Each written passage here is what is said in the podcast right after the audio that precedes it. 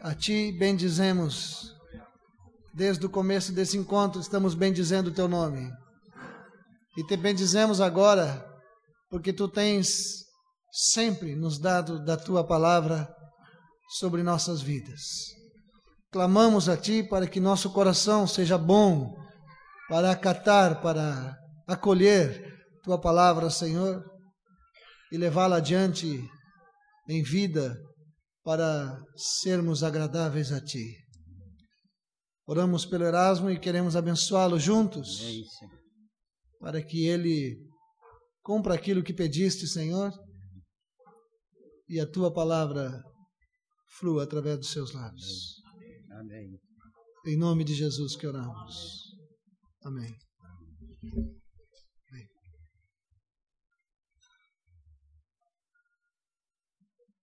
Queridos irmãos,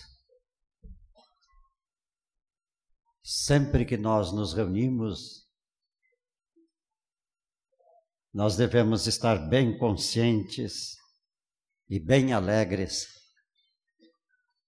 porque nós nos reunimos no nome de Jesus. E porque nos reunimos no nome de Jesus, é porque nós temos a vida do Senhor Jesus Cristo. Lá em Gálatas 3:27 diz que nós que recebemos Cristo, de Cristo estamos revestidos.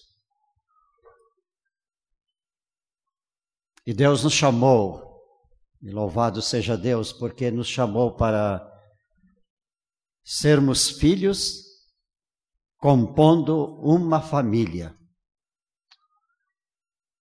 não uma família por algum tempo apenas, como a nossa família humana é formada. Porque quantos de nós mais velhos que tiveram filhos que casaram, os filhos saíram de casa para viver a sua própria vida. Mas nós somos tomados por Deus para uma família que permanece para sempre. Nós temos que glorificar a Deus pela graça que Ele nos tem dado de ser um povo que pertence a Ele. E é por essa razão que nós precisamos de uma unidade bem profunda a unidade da família de Deus. Como Moisés falou, ontem nós vimos esta expressão de unidade.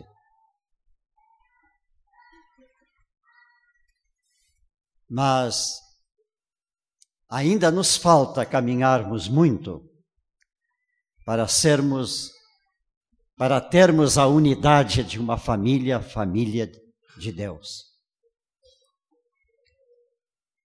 Por isso, o Senhor está nos convidando a uma reflexão sobre este assunto.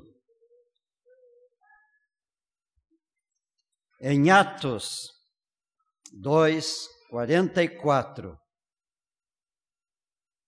nos diz: todos os que creram estavam juntos e tinham tudo em comum.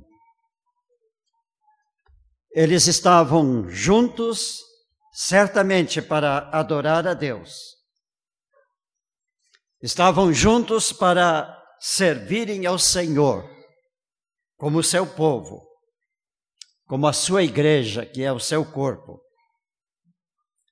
E certamente nesta unidade de louvor, de serviço, eles tinham uma expressão de unidade. Mas este texto vai nos dizer algumas coisas mais. Eles tinham uma unidade na doutrina. Uma das preocupações dos apóstolos na igreja primitiva era que houvesse uma unidade na doutrina. Eles, os apóstolos, eram os guardiões da doutrina. Eles estavam proclamando a palavra que eles ouviram diretamente do Senhor Jesus. E pela palavra de Jesus, eles orientaram todas as demais interpretações que eles trouxeram e toda a revelação que eles receberam do Senhor. Isso foi guardado para nós, meus irmãos. Isso nós temos hoje. A palavra de Deus é a nossa doutrina. O que está escrito nesta palavra é aquilo em que nós devemos crer. Infelizmente, desde os primeiros tempos da igreja, houve um desvio do pensamento apostólico, procurando muitas vezes, provavelmente muitos desses homens até sem querer,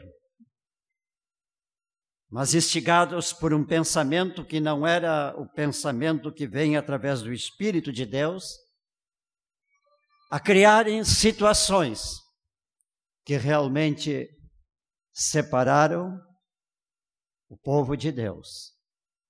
E muitas destas doutrinas ainda separam hoje o povo de Deus.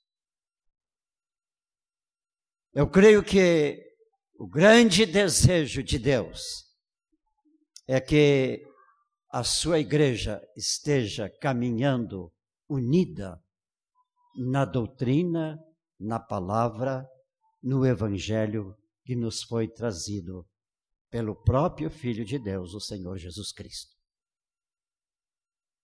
Nós não temos nenhuma autorização para fugir daquilo que o Senhor Jesus revelou. Porque o Senhor disse simplesmente isto: tudo que eu ouvi do meu Pai, eu vos tenho falado. O outro ponto da igreja primitiva, que segundo Atos, é que eles eram unidos na comunhão. Comunhão significa coparticipação, cooperação de um com o outro. O texto fala que esta um, comunhão era tão grande que havia até mesmo um desejo profundo de todos os corações de distribuir os próprios recursos materiais uns com os outros. Era uma igreja onde ninguém passava por necessidades. Era uma experiência na qual eles viviam que também os unia até mesmo de casa em casa para fazerem uma refeição. E aqui nós temos uma outra unidade neste acontecimento que o texto diz como partir do pão. O texto não nos revela que forma é que eles faziam isto de casa em casa. Certamente, como foi Aquela comunhão de Jesus com os seus discípulos, estava isto acontecendo de casa em casa agora. Alguns se reuniam, alguns estavam juntos, porque não tinham condições de estarem todos juntos naquela cidade.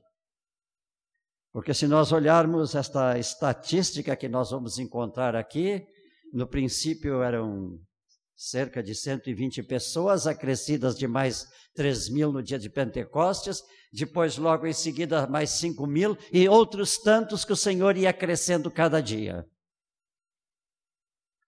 Mas de casa em casa, eles estavam repartindo a refeição, e neste momento, como Jesus fez com os discípulos, eles estavam certamente tomando do cálice, partindo o pão em memória do Senhor Jesus. Lembremos que em todas estas coisas a unidade está na pessoa do Senhor Jesus. A outra unidade dos irmãos era nas orações. Reunidos, eles se juntavam para estar diante de Deus em intercessão. Eu creio que se não houvesse as outras formas de unidade que já foi citada, já foram citadas, a oração é um elemento de unidade. Quem é que pode orar com outro irmão? Se a oração é realmente que parte do coração, do nosso coração, se dirigindo a Deus, imediatamente vem de Deus o amor que nos une. Eu creio, meus irmãos, que aquele grupo não se reunia em lugar nenhum a não ser nas casas, em pequenos grupos, discípulos com discípulos, orando, orando para trazer as suas súplicas, as suas ações de graças e o revigoramento da fé. Sabemos, pesados irmãos, que pouco tempo depois esta igreja de Jerusalém foi praticamente espalhada por muitos lugares por uma perseguição. Mas os irmãos souberam levar junto estes pontos que realmente davam unidade.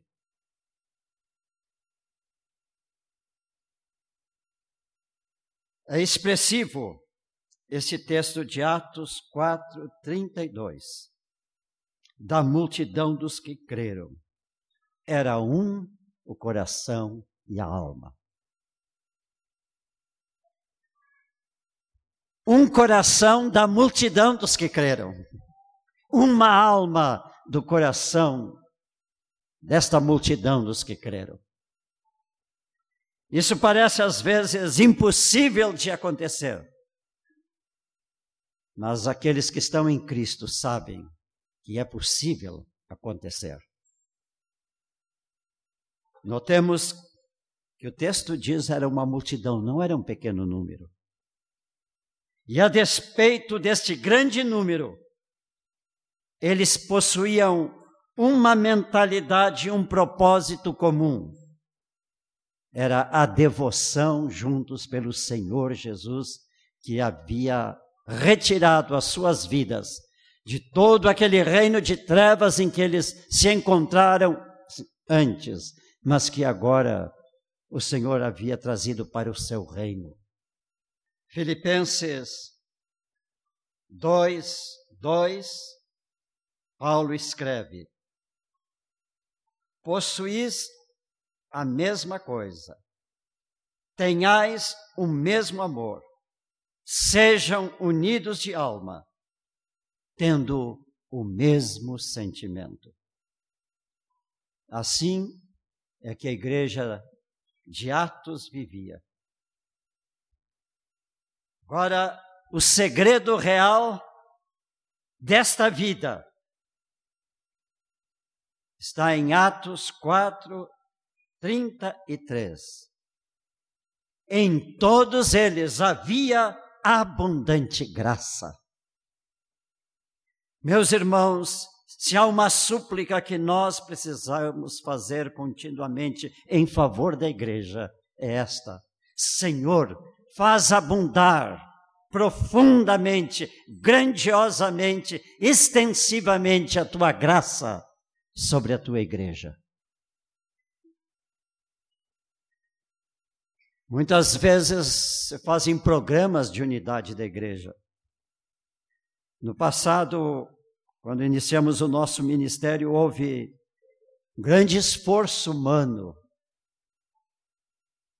E quando minha esposa e eu tivemos oportunidade de estar fora do Brasil, um dia para estudos, um dia o dia em que nós chegamos pela primeira vez em Genebra, um irmão nosso, um conhecido nosso, um colega de faculdade, nos levou para conhecer o local onde ele trabalhava, o Concílio Mundial de Igrejas. Foi o maior esforço que houve, certamente, em todo o mundo para a unidade da igreja. Mas, meus irmãos, o esforço feito e o investimento de grandes recursos. Porque um dos homens mais ricos daqueles dias no mundo era Rockefeller. E ele foi que deu toda a sustentação para a construção dos edifícios e para a formação daquele conselho de igrejas. Mas, irmãos, nunca frutificou na unidade de Atos dos Apóstolos, porque era o esforço dos homens. Não é o nosso esforço de querer dizer que em grandes concentrações e é, ou cúpulas se unindo é que vamos ter unidade. A unidade está nesta palavra. Havia abundante graça. É disto que a igreja precisa hoje.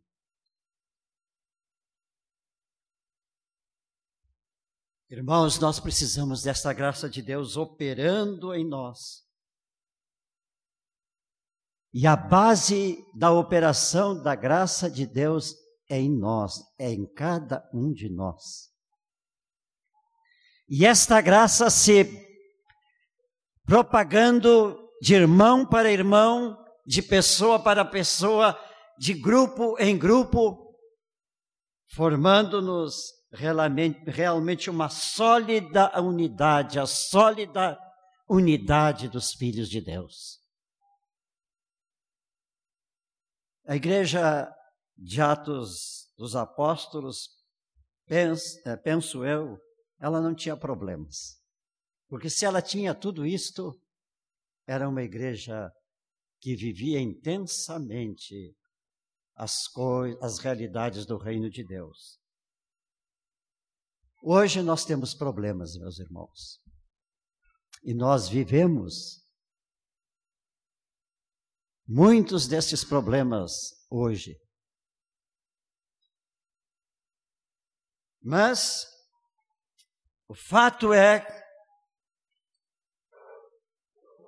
que nós nos reunimos, às vezes, mas não vemos a verdadeira estável unidade que havia no povo de Deus no princípio. Nós nos reunimos muitas vezes, mas não somos um corpo, uma única família de Deus. Nós nos reunimos em reuniões, Mas muitas vezes nós nos reunimos por outras necessidades que não são as verdadeiras necessidades que podem nos levar à unidade.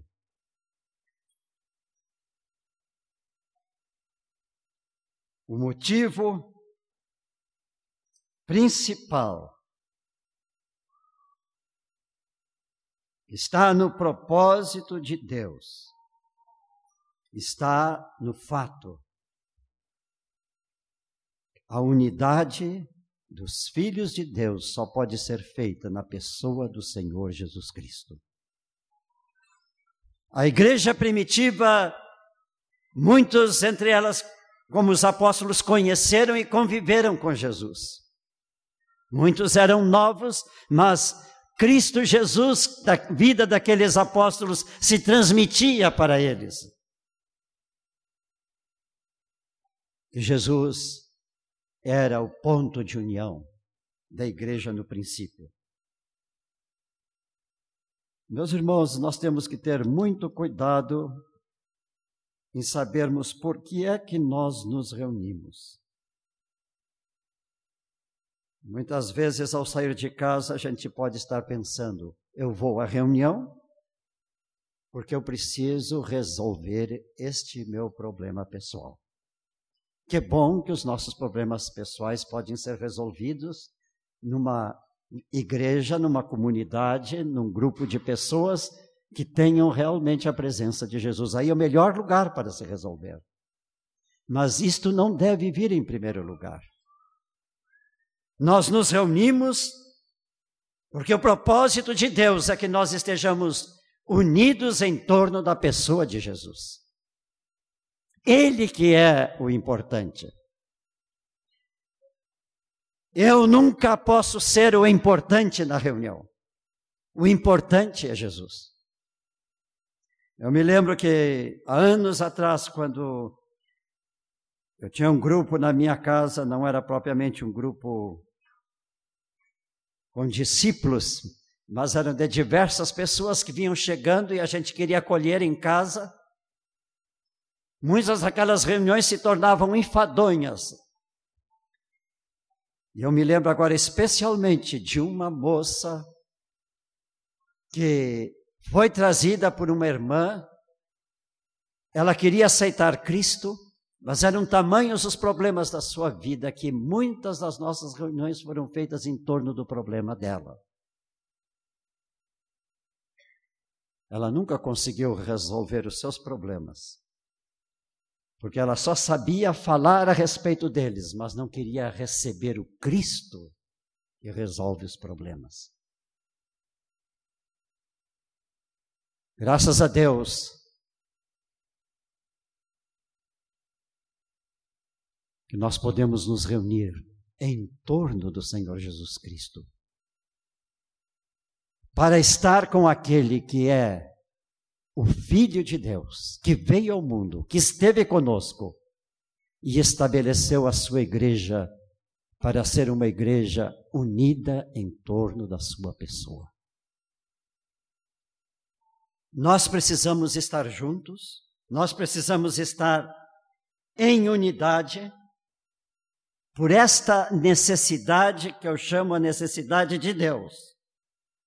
Deus tem uma necessidade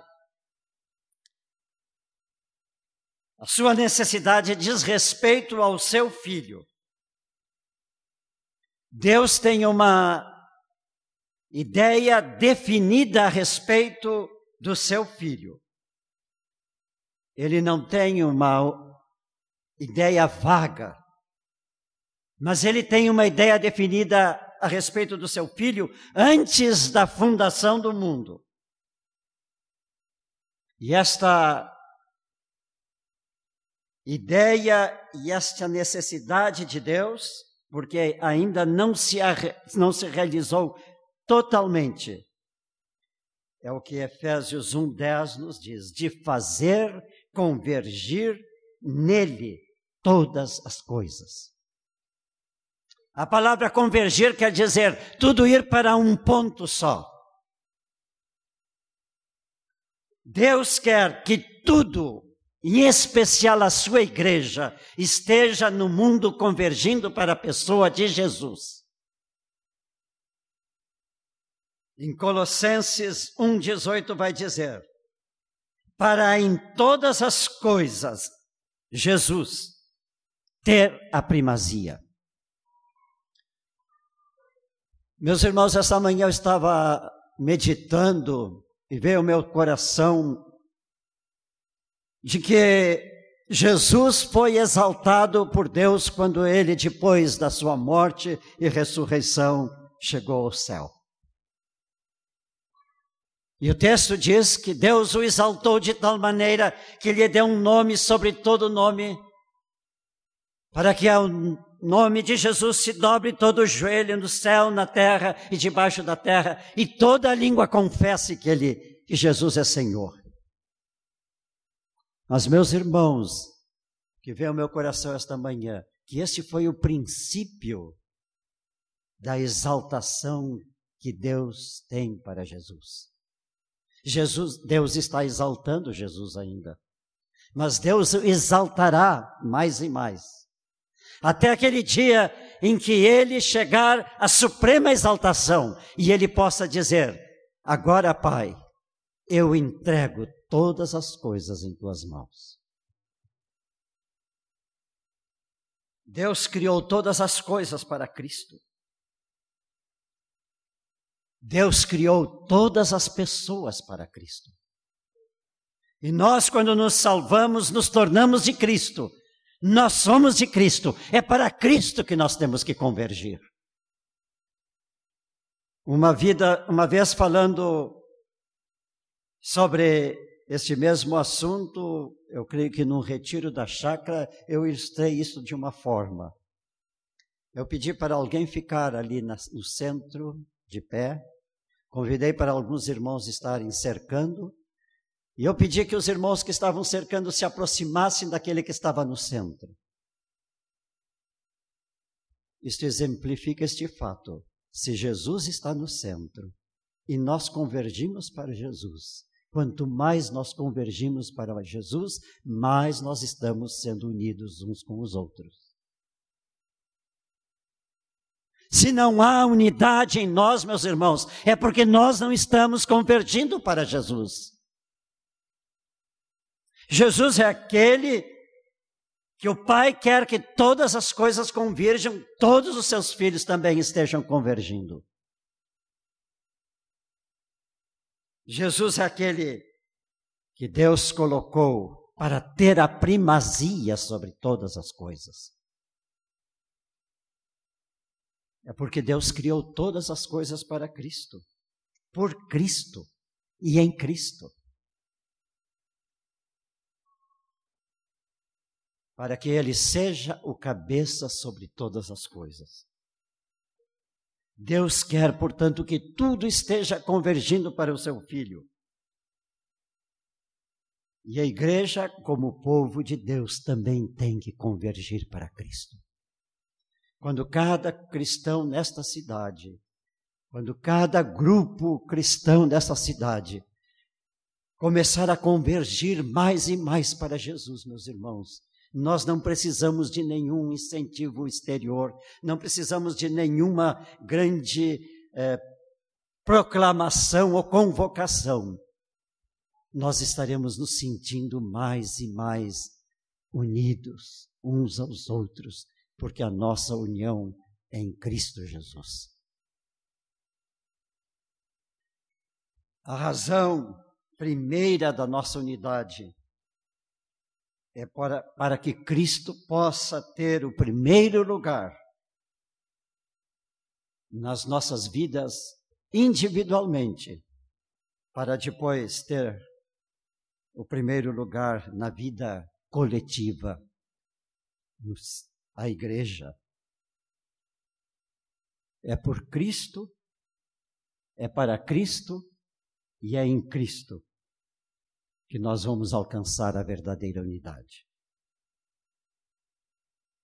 Meus irmãos, a,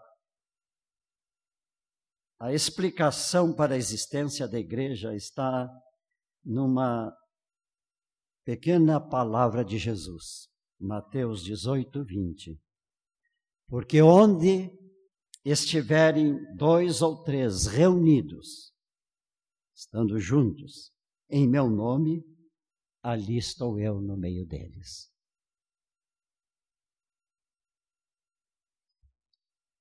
Se não há uma unidade da igreja do Senhor em todo o mundo, se não há unidade da igreja do Senhor neste país, se não há unidade da, da igreja nessa cidade, se não há a unidade da igreja neste grupo, é porque nós não temos a real presença como Jesus quer dar quando estamos reunidos.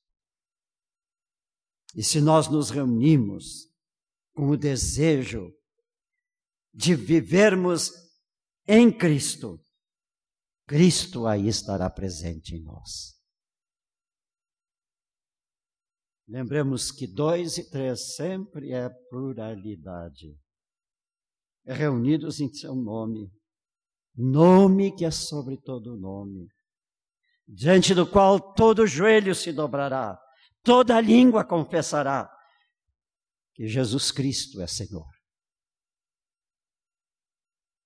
Se eu venho para estar unido com meus irmãos, o motivo deve ser: eu vou para estar com os meus irmãos na presença do Senhor Jesus Cristo em primeiro lugar e não por outra razão.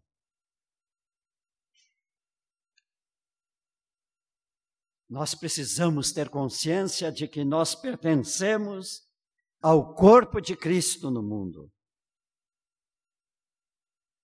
E se nós fazemos parte do corpo de Cristo, temos que ocupar o nosso lugar neste corpo, em unidade com os demais membros do corpo.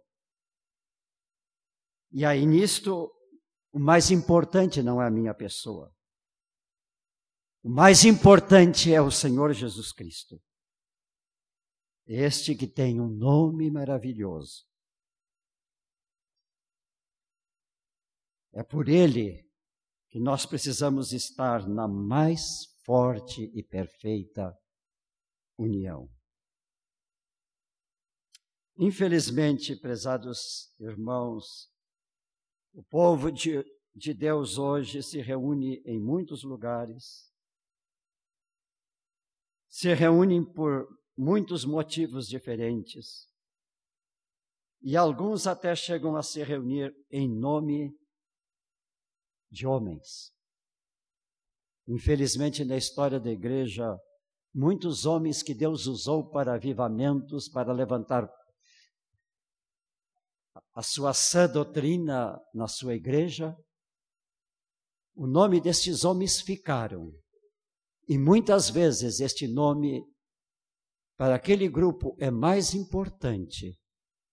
E eu digo por conhecimento de causa, é mais importante muitas vezes do que o nome de Jesus.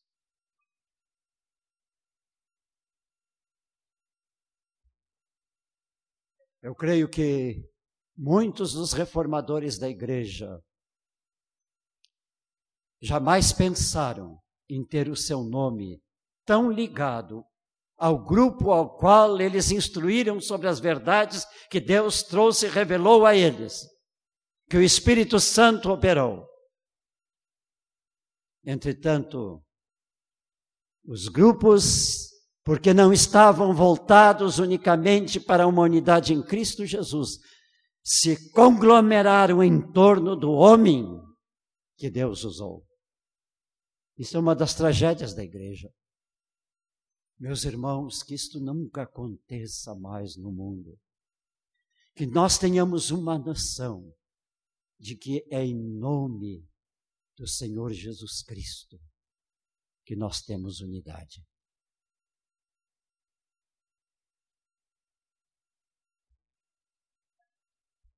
Muitos se reúnem em nome de uma organização.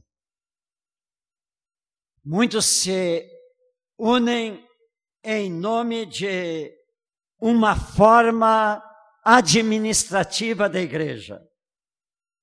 Muitos se reúnem porque naquele grupo uma doutrina se destacou, e essa doutrina que tem imprimido a unidade, quando a unidade deve estar na pessoa do Senhor Jesus Cristo. Outros se reúnem em nome de uma experiência. E isso nos toca, meus irmãos, nunca nos chamemos carismáticos. Nos chamemos o povo do Senhor Jesus Cristo, em cuja unidade está na pessoa de Jesus. Este nome carismático nunca nos dará a unidade o nome de Jesus nos dará. Aleluia.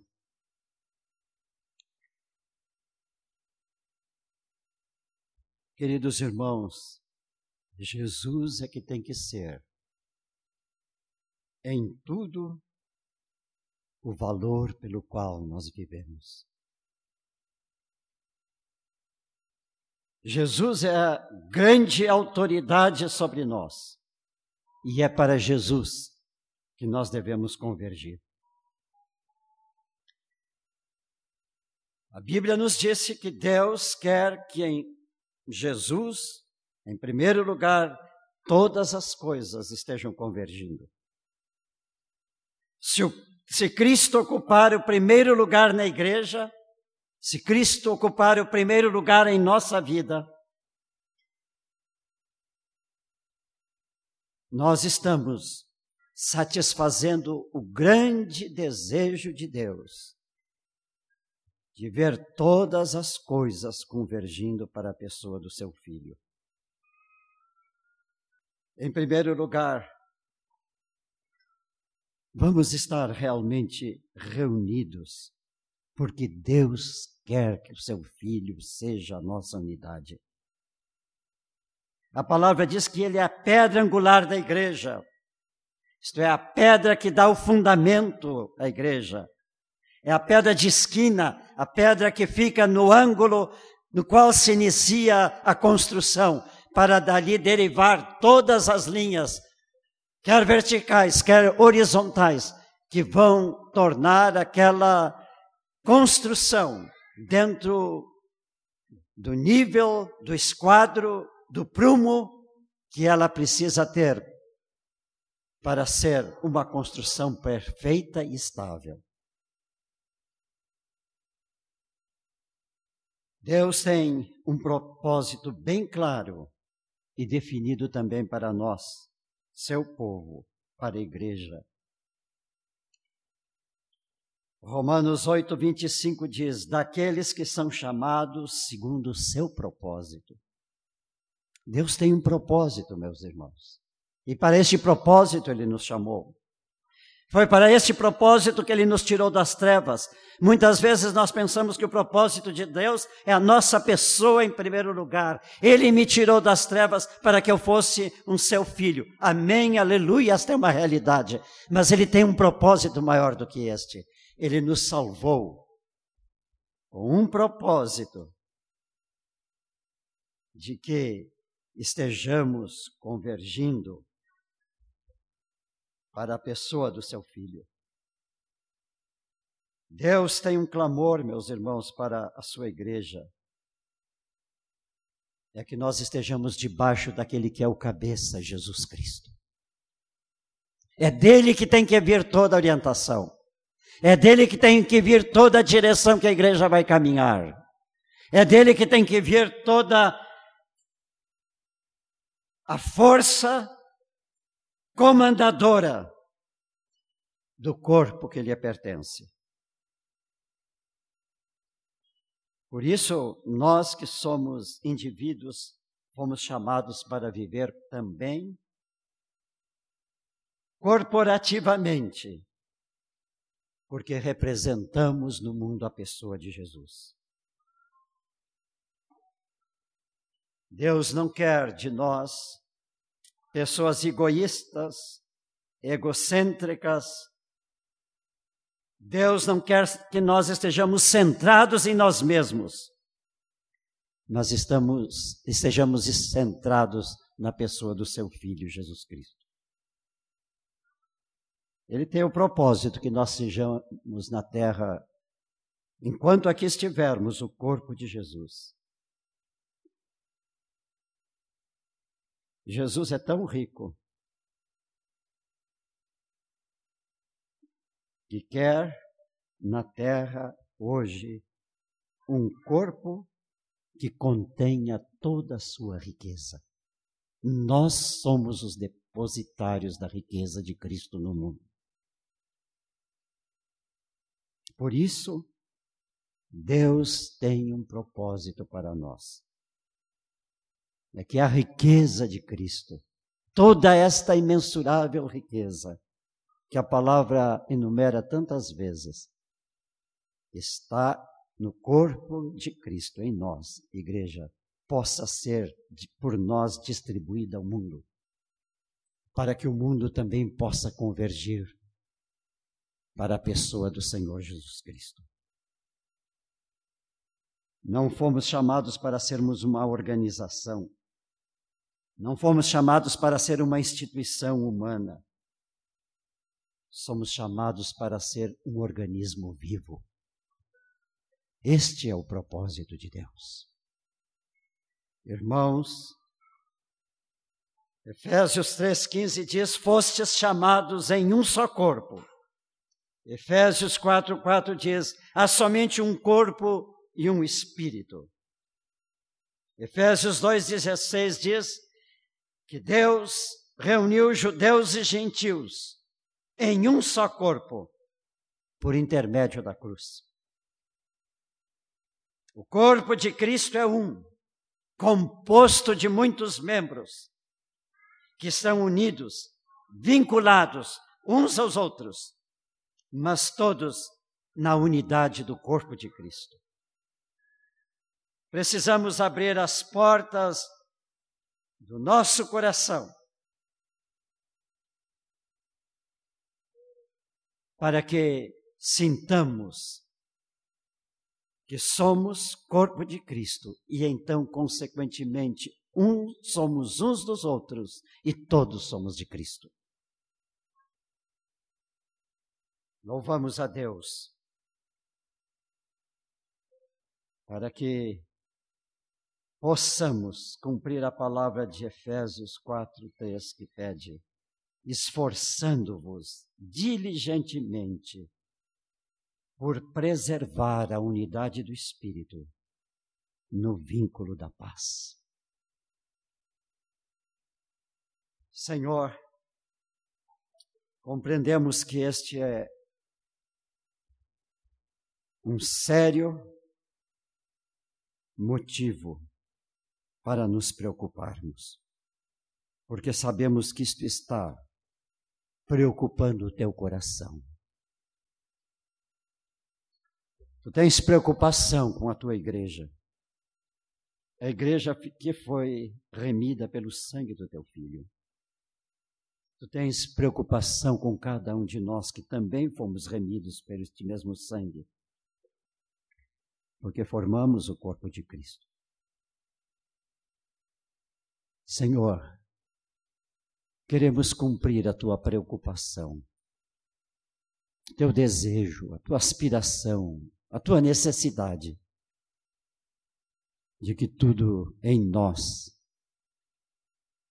e na tua igreja esteja convergindo para Jesus Cristo. Agradecemos-te, Senhor, porque ontem houve uma expressão que não é a maior que tu esperas, de vermos aquela multidão de pessoas proclamando o nome do teu filho.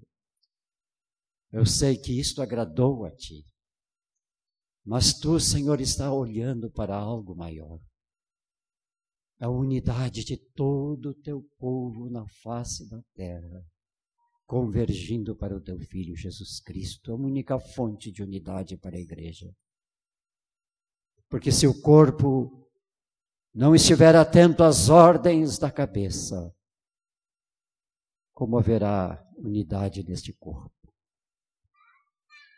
Ó Senhor, tem misericórdia da tua igreja e tem misericórdia de nós.